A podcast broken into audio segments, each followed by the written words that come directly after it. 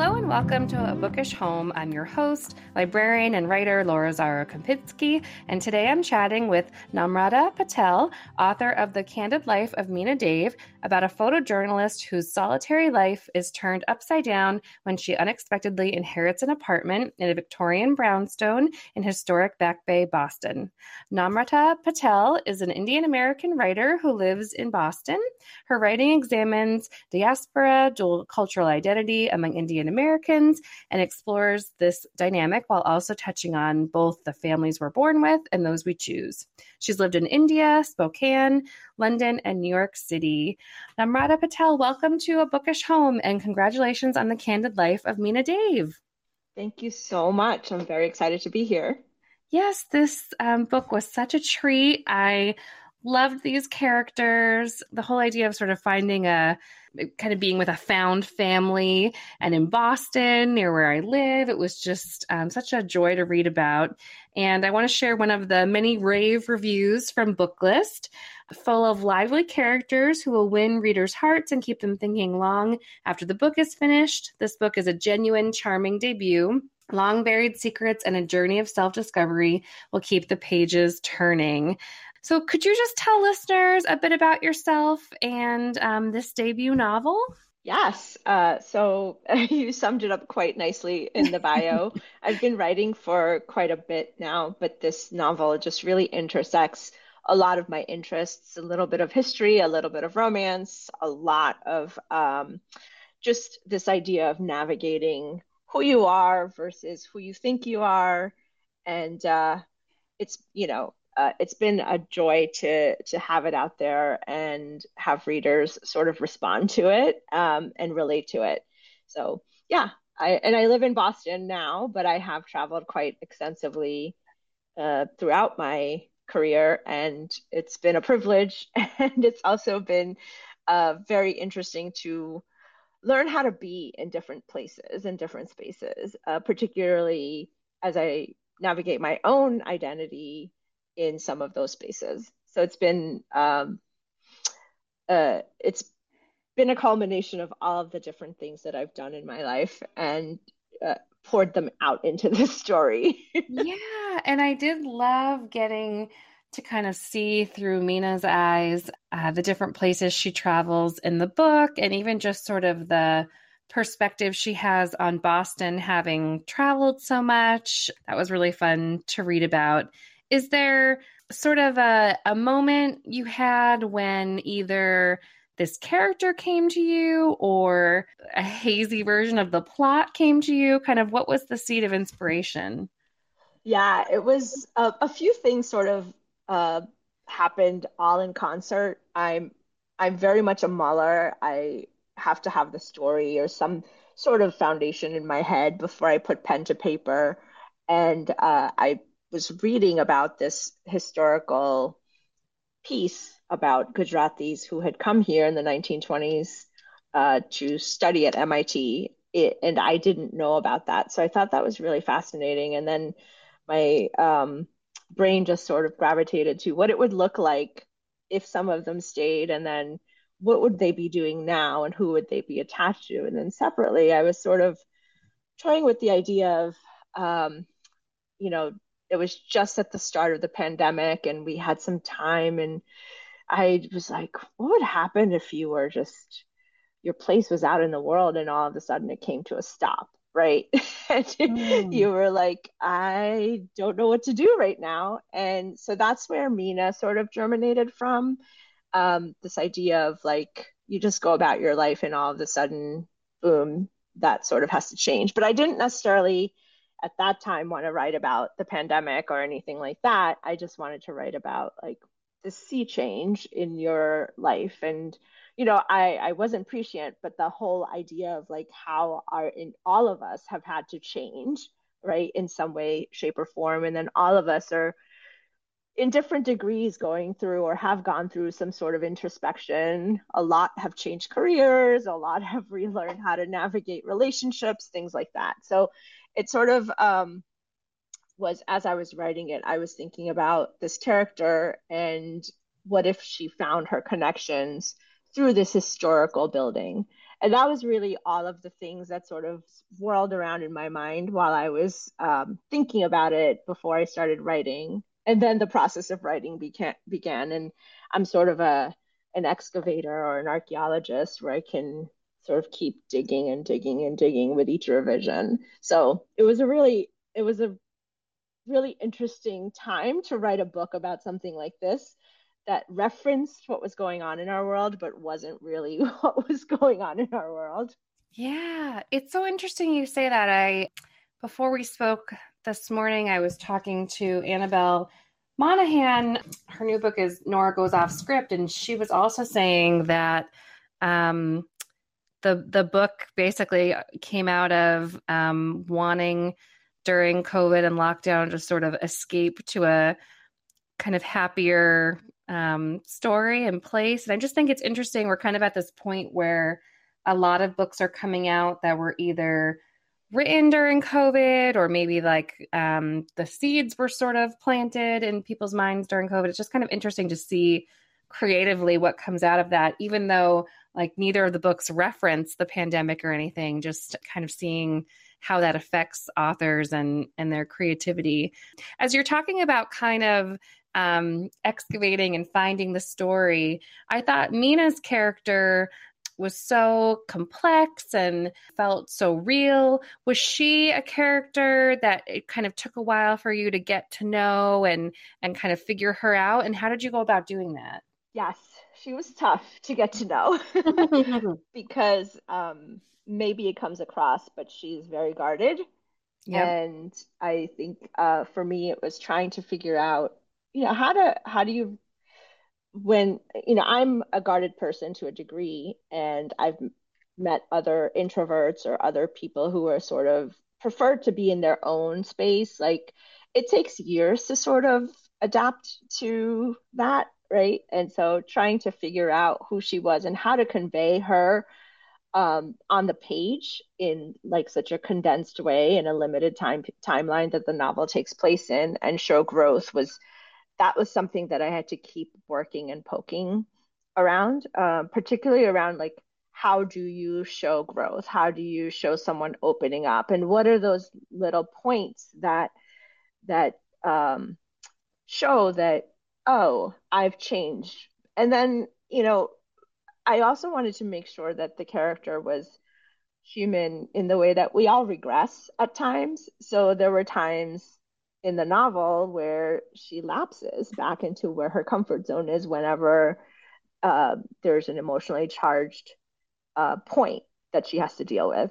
Uh, but you can't really have that too much in the book. Uh, so it was it was a very fine balance to show who she is at the beginning of the book and then how she grows towards the end of the book and make sure that each of those pieces of growth are you know followed the arc even though um, it could have been uh, you know it could have taken a longer longer timeline or it could have taken more um, I just wanted to make sure it was like a slow but intentional way of her changing and adapting. And I wanted to really uh, understand like what what are you what are you missing that you don't know you're missing until you it, it's in your face right? So she's very you know content in the beginning of the book with the way her life is and she's not really aware of what's missing. She has grief but she's sort of bypassed that. I won't say overcome it but she just sort of like put it in a corner and then she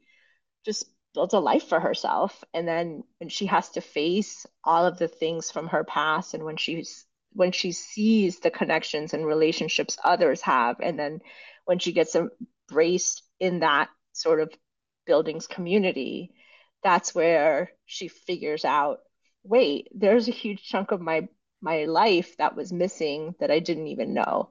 So it was a it was, she wasn't easy to know and she wasn't easy to grow if I can just put it in those terms. Well, it was very um I think that's one of the things I loved about the book. I it was very satisfying as a reader kind of watching her take these little baby steps toward growth and I also loved how um, just kind of the way you've structured it. Um, I sort of love watching like the seasons change around mm. her in Boston, like as she's kind of um, changing and kind of letting people in a little bit more or like taking different steps. Was that kind of intentional? I'm just a sucker for like I I love a New England season in general and all the references to, you know, like now it's Halloween and they've got, you know, the pumpkins everywhere and now they're yeah. off for Christmas drinks and it's just like I loved all that. Uh first, I couldn't write about Boston if it wasn't set in the fall because that is my favorite season but I also, you know, I, I think about the arc, and you know this as a New Englander, um, of you. The fall is very cozy, and things are like cool and fine, and you're just sort of um, navigating the beauty. And then the winter is where you sort of hunker down and things get a little hard, especially mm-hmm. like January, February. You're like, oh my God. Why do I and, live here? yeah. And then, you know, all of a sudden you have that one nice spring day and you're like, oh, I get it. And so I wanted, I sort of, you know, wanted to have that that sort of cycle for the book where in the winter is where she encounters all of these things, and then by spring there are resolutions, and in the fall there's a little bit of like exploration of like, oh, this is so interesting and pretty, or you know, curious, or all of that. So that was sort of the that. art, and I wanted to show the the I wanted to show off Boston, really. yeah, well, you do a great job. um, well, the other reason I felt like this book just felt so um, cozy and kind of made me want to be there is um, just the whole cast of characters you have um, at the engineer's house and um, just the way they interact with each other and have all this shared history and kind of take care of one another. And I, I'd love to hear a little bit more about the um, the the house that that's really based off of, and then kind of how you went about um, kind of creating this um, fictionalized version and all of these kind of lovely characters. Yeah, I, and again, it was you know, uh, Marlborough Street is one of my favorite streets in Boston. It's just picturesque and glorious, and um, particularly in the spring and fall. And um, you know, I wanted to. It was a you know, it was a sort of a um, conceit to say, what if they stayed and then what if they stayed in a single house? And when I first moved to or came to America with my family, we lived in a building in Hoboken um, where there were a lot of other Indian families. And we didn't, nobody was related and nobody knew each other, but we formed our own community where, you know, it's a very collectivist way of living, right? And we, I they would babysit me after school or you know one time as a bratty teenager i ran away and went upstairs to my uncle's house like that's how you run away you know?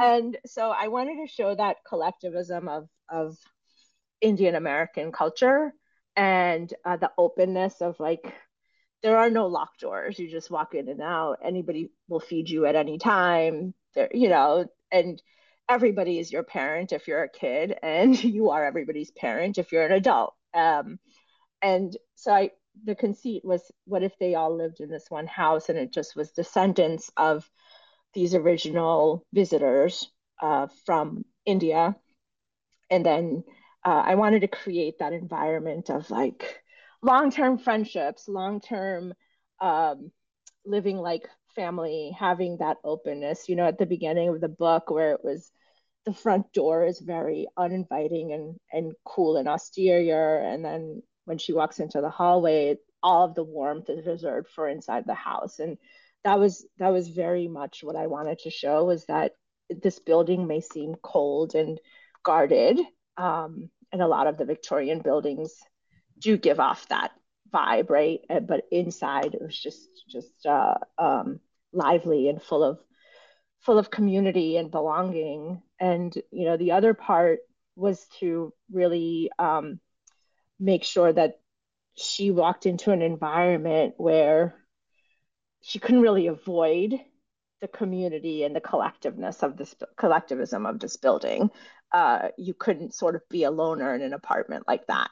so I wanted to, you know, I wanted to push her a little bit um, and particularly with the locked doors part of it is um, what it means to have this notion of you know in western culture individualism and privacy versus how it is in collectivist cultures so i wanted to navigate those two parts in in this one story oh, i love it and i want to just go visit the house and I wish it existed because I, I would want to move in there now.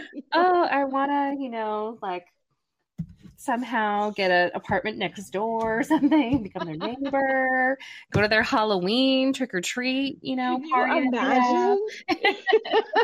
uh, it's just it's so vivid in my mind, and I um, was at such a loss when the book was over. Like I just couldn't believe that I didn't get to spend any more time with these characters. And um, is it for you? Do you think that kind of you're you're done with this world and these characters? Like, w- would we maybe see them again? I get asked Can that. bring them lot. back. um, I, uh, you know, in as a writer, you never say done because this the story. You know, there's a whole they have whole lives before the story starts. So it is only fair that they have whole lives after the story ends, right? Whether I will revisit them or not and find a different moment in time in their lives, I don't know yet. My next book is completely different and set in a different place and it still straddles the collectivism versus individualism and this like idea of exploring the dual identity um, in a very Western place. Uh, I, I, do I do think that these aunties are a force of nature, so I'm not going to say no because they might get mad at me. no, they might have like a niece or nephew come visit, and then we follow them. Can I just tell you the best is like uh, a lot of readers have like reached out and be like, I I have the sequel in my head. I just want you to. Can you write this? This is where like I want Sam's story or I want like all of this stuff. And I'm like, okay, you all can write it. It's I know there's gonna be like there's gonna be a whole crap of fan fiction after after I would love I that. uh, um well, is the next, do you have a, because one of the things I think is great is just getting to see, like, I loved the scenes that took place in London. I love the way you bring Boston to life. Do you have a different setting that you're going to for the next book? Yeah, I'm uh, setting it in Napa Valley, and oh, there's a bit of history. So I like to have a bit of um, Indian American history in my books, and you know, um, there's a huge uh, contingent of Desi hotel owners in the U.S. and Canada. Um, it's like over 40% of hotels are owned by Desis, um, and the first hotel owner, Indian American hotel owner, opened a hotel in the 40s, 1940s. Uh, now I have to clarify the century, right? 1940s uh, in San Francisco. So this is an offshoot from that historical point and the the evolution of that. And it's it's not it's that's the setting of it, but it's the story about a perfumer who loses her sense of smell and is trying to figure out how to get her career back on track because she can't do that without a sense of smell. oh, that sounds great. Um, yeah. Well, so I'm... that has like that has doesn't necessarily have aunties. It has moms and dads, and it has grandmas, and you know. but uh, it is still within the same vein of like wanting to show this um, you know one of the things that i wanted to make sure was it was a comfort sort of read. And while it explores some topics like i kept the angst to a minimum because i just felt like you know we were we were and are where we are and just need some happiness when we, we need something. So we need we need the comfort. Um oh i will look forward to reading that. Well I'm curious, um, you know, this is your debut, and I'm always curious about people's writing journeys. Did this book sort of, um, you know, come into being quickly like in terms of writing and and getting acquired and published? Or do you kind of have a winding writing journey? Do you have like manuscripts in drawers that that hadn't come out? Kind of what's your writing journey been like? Yeah um you know someone said oh describe your writing journey in an in a in a sentence. And i'm like are you kidding me? But i would say you know um, patience practice and perseverance because um, I started writing 25 years ago and I wanted to write our stories, uh, Desi American stories, and from an assimilated point, not necessarily about the immigrant exp- experience. And there weren't a lot of of authors that I could sort of say, you know, represented what I wanted to write uh, at that time. Now there are hundreds, and I'm not hundreds, but it almost mm-hmm. in the 50s, and that makes me happy. But um, so trying to break into publishing when it was still categorized as ethnic fiction was really tough. Um, and then, you know, I just kept practicing and kept practicing, and then about five years ago, um, and, and you know, yes, many shelved novels, some that should be in drawers, they were just not great.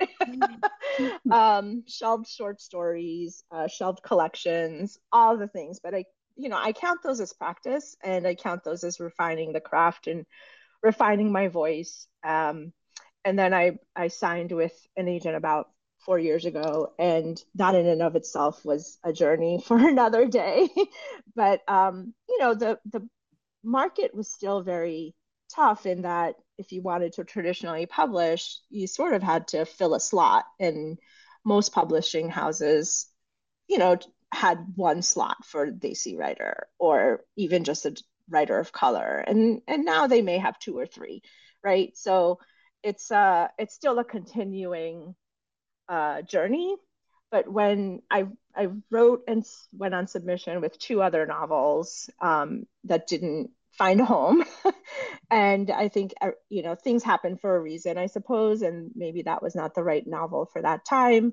Maybe it, they just didn't have any more slots. Um, you know, and a lot of the things that a lot of writers of color go through with like unrelatable or we don't know how to market this book or things like that. So you constantly have to prove yourself. And um, when you do that, you do continue to also refine your mm-hmm. voice and refine your writing. And I never, obviously, those are like uh, things where, you know, there are tears shed and there's like anger and there's all of that. But then I'm a pragmatic person by nature. So I'm like, all right, well, I'm not giving up because I'm already, I've already have 25 years in. And so when this book came about, you know, and I pitched it to my agent and she's like, yeah, write this book. And then, um, it sort of came together fairly quickly and i think this is this is where the all of that practice pays off and um, we went on submission and then lake union was like and mega which can you imagine it finding an you know a desi editor who has my identity who got the jokes and everything was like yeah let's do this and that was that was um, then it happened super fast and it happened within like under a year from deal to publishing. So um, it, it was a slow journey and then it just super fast at the end of it. yeah, uh, that's very inspiring too, and yeah, kind of infuriating to think about sort of how you know the experiences you were having to go through and that things still haven't changed nearly enough. And I wonder kind of i wonder then if it's if so much of it has to do with like publishing needing to change from inside or do you have any thoughts on i know there's like such a long way to go you know in my other career i work on systems like civil civil um, engagement and leadership and changing systems. And i think publishing is just one of those bigger systems that needs to rethink um, the business model right? So uh, i will we are in a capitalist society. That is like that is the baseline that we work with right? So publishing is a for-profit industry and we understand how that works. But this for-profit industry has like been set up and structured, you know, from hundreds, maybe over a hundred years ago to the way it operates, which is um, a few at the top make money while others sort of feed the machine. And it's like a holdover from the industrial revolution in a way, right? Mm-hmm. And our world has changed so much in terms of like the way we've sort of um, look at the the way people commoditize things in a uh, economy such as ours. And you know, when self-publishing came into play, people started seeing different opportunities for different things. But the system itself is still so big and still so has carries so much weight that in order to get any traction, uh, unless you are just amazingly successful as a self-published author, you still need to be a part of the system to to get there. And so uh, it's a long-winded answer to your question, but this whole idea of how do you change it? It's it's a two-pronged way, right? You have to have readers to feed into it, and then you have to have people who work in those institutions and the big big trade publishers to say, "Oh, I know how to I know how to sh- to market this story. I know how to edit this story. I know how to think about it in the context of these diverse authors. So, you know, I'll say like when I talked about my book about individualism versus collectivism, there is a Western narrative form and then there's an Eastern narrative form, right? And like even to the smallest bit of like passive heroines versus active heroines. And you know a lot of lot of comments i got from editors from past work was like your heroine is too passive. And i'm like yeah in eastern culture things happen to you and the community solves things for you and there is no heroine's journey right? And, but that is so much ingrained in western culture. Very mm-hmm. it is much from joseph campbell to now the heroine's journey. So editors trying to recognize like different narrative forms, trying to recognize, well, this story you don't you can relate to it not from like it centers your lived experience but that it is a good story right yep. so that's where i think the mindset has to change from editors to publishers and the model where you need a few hits so then you can support a lot of novels. Maybe that's not the right business model, right? Right. Uh, so I, I think there is, at least in the last, you know, decade, we've seen, or maybe a little longer, there is a voracious reading population out there. So you have enough people who read loads of books, right? If you look at Goodreads and see some people have like their goal is 300 books a year. I'm like, how do you do that? But there is a voracious um, appetite for books. And how do you commoditize and how do you then also distribute? Because the gatekeepers are still the gatekeepers, right? Um, right. I'm a Lake Union author. So independent bookstores may not want to carry my book because uh, there's a you know in a way, they have to say no because Amazon is a competitor or things like that. So, what does that ultimately mean in terms of getting books into the hands of the most readers as possible? And how, do the, how does the system have to change? And honestly, if I can come up with an answer, I will go do it. but it's too big of a system for me to take on right now. for any of us. But yeah. I, yeah, I do think it's interesting to think about it from that like systemic approach and even just the whole idea of it being sort of like a self-fulfilling prophecy like whatever um you know book publishers decide to put a ton of money behind will mm-hmm. you know get more attention and do better so it's even just like you know that the that the dollars are also going toward you know diverse authors and books and yeah it's it's this interesting dilemma um and it's weighted right so even just the idea of like oh this is a direct diverse author is still othering right versus this is an author so you you never say this is a white author you right. just say right. an author but you always say oh you know uh, Nisha Sharma as a diverse author, or um, so that, that's like um, th- that's part of the system that I'm talking about, which is hard because I don't want to have the hyphenation all the time, right? I live the hyphenation, but. I don't mm-hmm. necessarily um, want to sell books just to people who want to read about hyphenation. I just want to be able people to read a good story. Right. and right. that's that most authors want that, right? So it's um and, and you know, marketing is what it is, so you kind of have to segment and categorize and and sort through so that people can find you um but that's again part of the system yeah i guess a better way of phrasing it then might be like they need to spread the money around to maybe not just the most prominent like white male or white i mean female i don't know just spread the money around so yeah. that like all these books get a chance to reach all kinds of readers i mean i think they're maybe not giving readers enough credit that people want to read all kinds of books. Um, you know, I think there's such an appetite for just voracious readers just wanting a good story. And yeah, it's, it's yeah. And if if the institutions can learn from self-publishing, that's the thing they can learn is the readers are out there and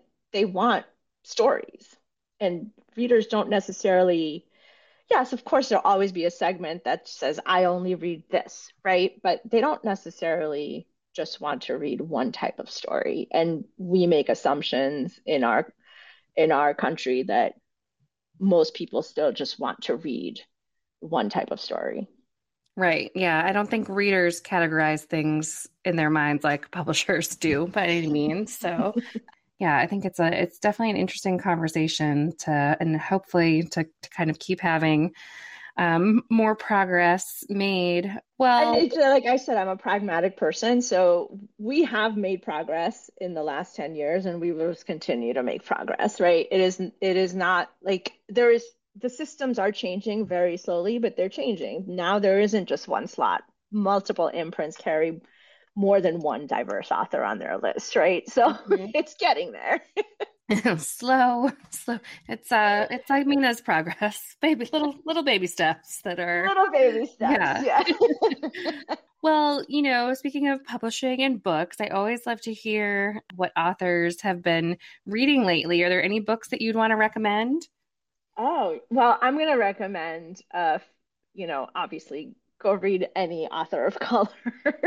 um, I um particularly the Desi authors that I've I've read um, Farah Heron, Nisha Sharma.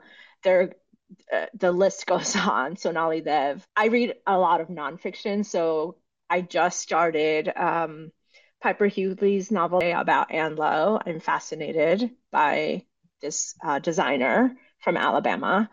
Um, I just finished uh, Chuck Klosterman's The 90s.